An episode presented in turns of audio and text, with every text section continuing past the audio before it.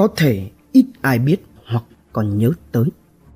Phương Đại Nài, thành phố Hà Tĩnh đã từng xảy ra một vụ thảm sát hết sức kinh hoàng với hiện trường cực kỳ khủng khiếp dã man. Trong những ngày đông rét buốt cuối tháng 12 năm 1991. Ngót nghét đã gần 30 năm trôi qua. Mặc dù cơ quan điều tra và các lực lượng chức năng đã cố gắng cẩn trọng và nay vụ án đã dừng điều tra. Thế nhưng ngọn lửa mong muốn phá giải vụ án vẫn chưa bao giờ nguôi. Tuy nhiên, hung thủ và nguyên nhân xảy ra vụ án thì cho tới nay vẫn còn là một ẩn số lẩn khuất trong bóng đêm mờ mịt.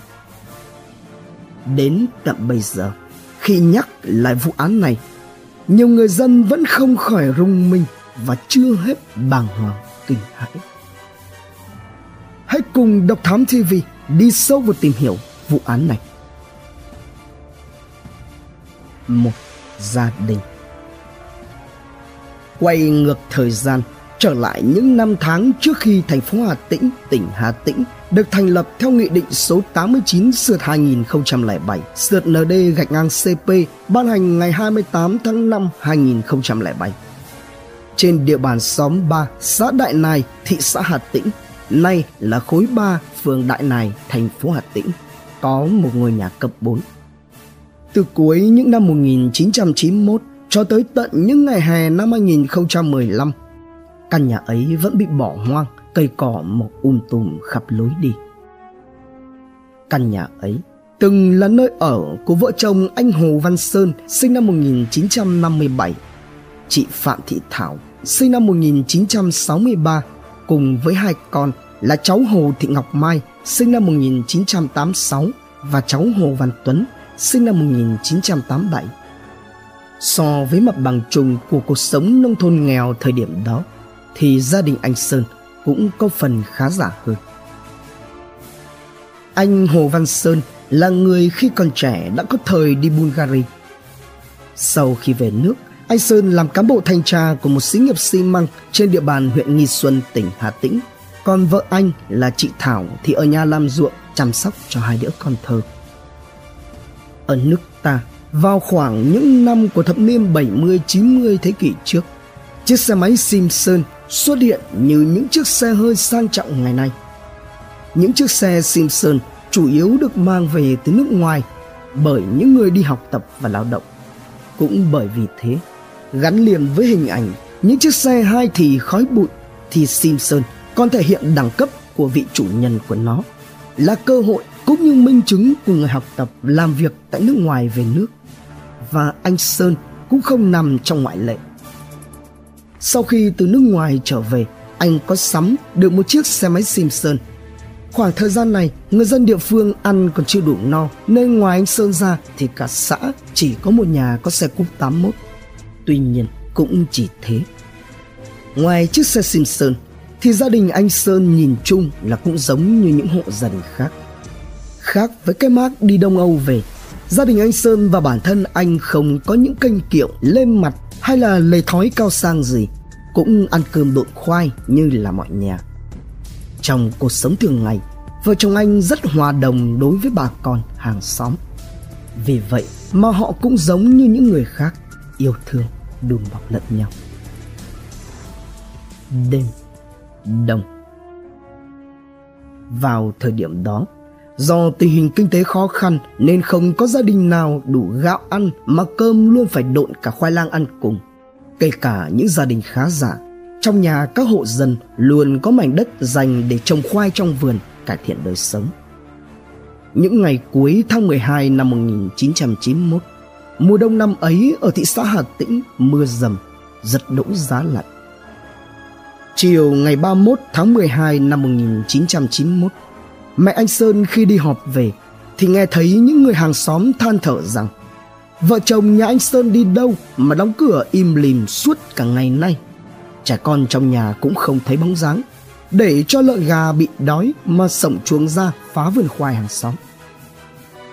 Trong số những người hàng xóm, có ông Hồ Văn Bình sinh năm 1939 có kể rằng vào khoảng 1 giờ sáng ngày 30 tháng 12 năm 1991, trời mưa phùn rét bút. Vào lúc ông bình đang nằm ngủ trong nhà thì bỗng nghe thấy một tiếng kêu phát ra từ phía nhà anh sơn làm cho ông thức giấc. Bất giác ông bình mới vội chạy ra sân xem sao thì thấy phía bên nhà anh sơn đèn hãng còn sáng cửa để mở nhưng tiếng kêu mà ông bình nghe thấy giờ ngừng hẳn nên ông mới trở vào trong nhà. Nhưng sự kiện ấy làm cho ông bình suy nghĩ thành ra khó ngủ. Cho tới gần sáng thì ông để ý thấy nhà anh sơn mới đóng cửa tắt đèn. Không phải chỉ có một mình ông bình là người phát hiện ra điều lạ lùng trong đêm đông rét mướt cắt da cắt thịt đó. Những người hàng xóm khác cũng kể lại rằng trong cái đêm 30 tháng 12, họ cũng nghe thấy những âm thanh ồn ào cùng với tiếng kêu cứu phát ra từ nhà anh Sơn. Nhưng ai cũng nghĩ chắc vì ấy gia đình họ lục đục vợ chồng cứ cãi to tiếng xô sát nhau nên ai cũng không mảy may nghi ngờ gì. Sang tới ngày 31 tháng 12, lợn gà nhai sơn phá vườn khoai thì họ mới sang tìm nhưng chỉ thấy là cửa khóa.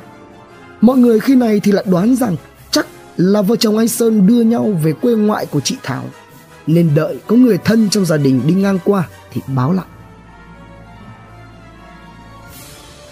Kinh hoàng Sáng ngày mùng 1 tháng 1 năm 1992, bố anh Sơn là ông Hồ Văn Thụ thức dậy vẫn thấy nhà con trai mình đóng cửa im lìm nên có hơi chút lo lắng. Một lúc sau thấy sốt ruột, ông Thụ đã cùng với người nhà chia nhau đi hỏi thăm do là tin tức khắp bà con lối xóm và nhiều nơi nhưng vẫn không rõ được tung tích vợ chồng người con trai và hai cháu của mình đang ở đâu. Mọi hy vọng cuối cùng đổ dồn vào chuyến xe máy của ông Thụ về nhà bố mẹ của cô con dâu là chị Thảo ở huyện Nghi Xuân. Xong, kết quả vẫn là con số không. Cho tới chiều tối cùng ngày, vì quá sốt ruột, nên ông Thụ đã quyết định phá cửa vào Nhai Sơn kiểm tra cùng với một số người hàng xóm. Nhưng không một ai trong số những người tham gia phá cửa vào các buổi chiều tối hôm ấy ngờ được rằng sau khi cánh cửa được đạp tung bật mở ấy và xông vào để tìm kiếm thì một cảnh tượng quá đỗi kinh hoàng và khủng khiếp đang chờ đợi họ chứng kiến trong căn nhà. Tất cả mọi người đều thấy rõ, từ dưới gầm giường, rò ra một vệt màu thẫm lớn, cúi xuống. Những người có mặt gần như là ngất xỉu đi, khi mà nằm dưới gầm giường là cả gia đình nhà anh sơn nằm trên vũng lênh láng. Anh sơn, chị thảo và hai cháu nhỏ đều đã tắt thở. Khám nghiệm ngay sau khi vụ án xảy ra, cơ quan cảnh sát điều tra công an tỉnh hà tĩnh đã tiến hành khám nghiệm.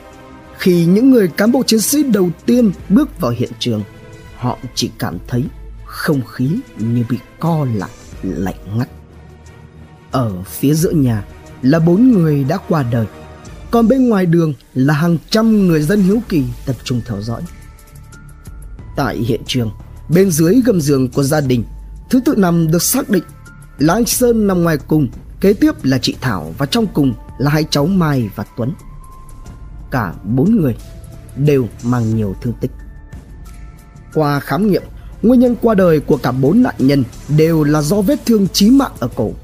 Trong đó, chị thảo là nạn nhân chịu nhiều vết thương nhất. Ngoài vết thương chí mạng ở cổ thì chị còn bị tới 11 vết đâm ở tay, ngực và ba vết sau lưng. Căn cứ vào vết thương thì rất có thể hung khí gây án là dao. Kiểm tra dạ dày của các nạn nhân cho thấy bữa ăn cuối cùng của họ chỉ toàn là khoai lang.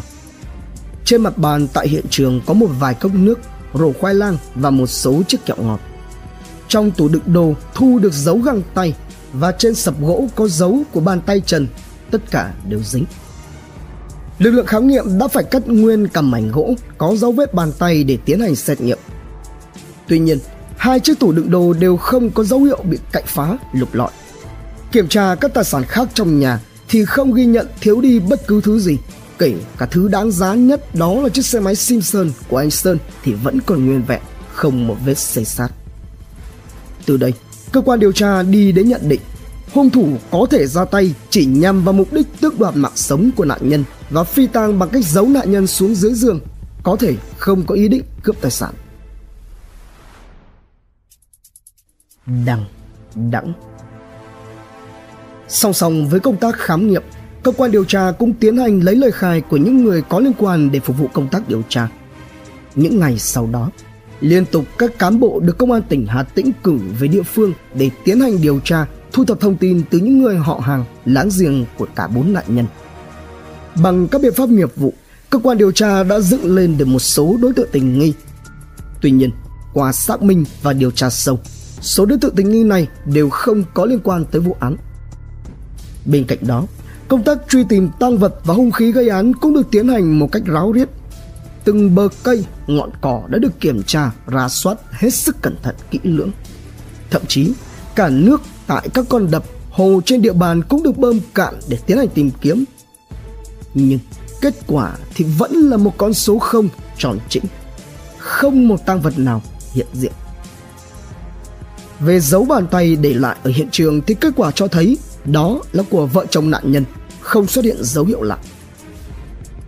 Cho tới lúc này, các thông tin thu thập được cũng chưa cho thấy được manh mối nào cũng như việc xác định nguyên nhân xảy ra vụ án vẫn chưa có câu trả lời.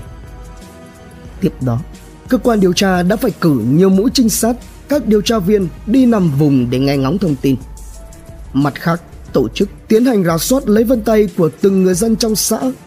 Nhận được bất kỳ thông tin gì ở bất cứ nơi nào cũng phải tới điều tra nhưng đều không có đủ tài liệu để kết luận dấu hiệu phạm tội. 3 năm điều tra, sau đó là khởi động điều tra lại thêm một năm nhưng đều không có cơ sở kết luận kẻ phạm tội. Trải qua nhiều năm điều tra nhưng vụ án vẫn bế tắc. Thông qua các cuộc họp từ tỉnh cho tới trung ương, ban chuyên án đã thống nhất dừng điều tra vụ án. Sau đó, thông báo rộng rãi tới quần chúng nhân dân về quyết định này bởi không có đủ tài liệu để kết luận dấu hiệu phạm tội. Kết lại Sau sự ra đi của gia đình người con đầu, hai vợ chồng ông Hồ Văn Thụ luôn thương nhớ, đau buồn và già đi trước tuổi. Em trai của anh Sơn khi ấy là anh Hồ Văn Tùng, ngày đó đang làm cán bộ cũng về nghỉ. Cho đến nay, hai vợ chồng ông Hồ Văn Thụ và ông Hồ Văn Tùng đều đã mất.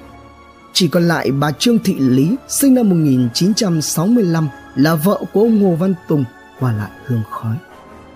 Vụ án xảy ra đã ngót nghét gần 30 năm. Có thể kẻ thù ác cũng có gia đình nhỏ của riêng mình.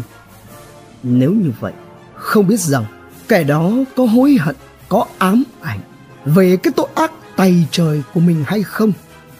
Rồi cả hình ảnh của hai đứa trẻ thơ bị tước đoạt mạng sống khi có thể. Chính kẻ thù ác cũng nhìn những đứa con nhỏ của mình đang nô đùa, nghịch ngợm, gọi tiếng chào, mẹ hay không.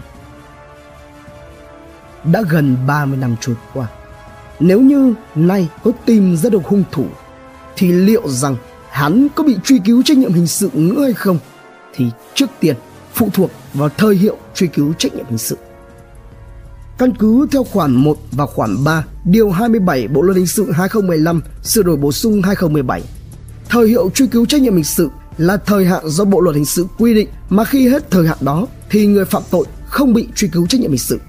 Thời hiệu truy cứu trách nhiệm hình sự được tính từ ngày tội phạm được thực hiện.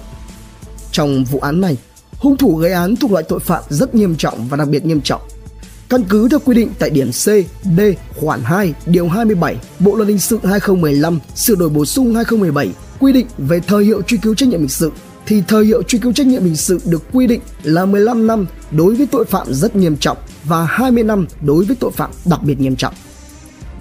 Do đó mà ngày nay khi mà đã gần 30 năm trôi qua thì nếu như có bắt được hung thủ hoặc hắn ra đầu thú thì cũng không thể xử lý.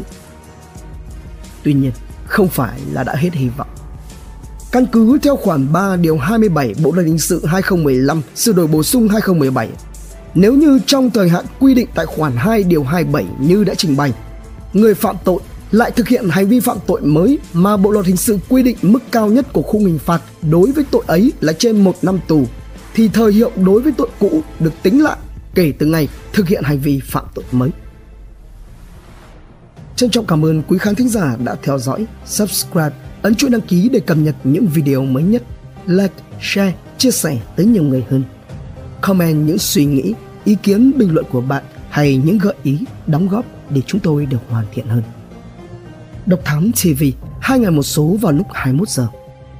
Nguồn tham khảo và tổng hợp Cổng thông tin điện tử Ủy ban nhân dân tỉnh Hà Tĩnh, Cổng thông tin điện tử thành phố Hà Tĩnh, trang thông tin điện tử Công an thành phố Hà Tĩnh, Công an thành phố Hồ Chí Minh, VN Express cùng nhiều nguồn khác từ internet. Độc Thám TV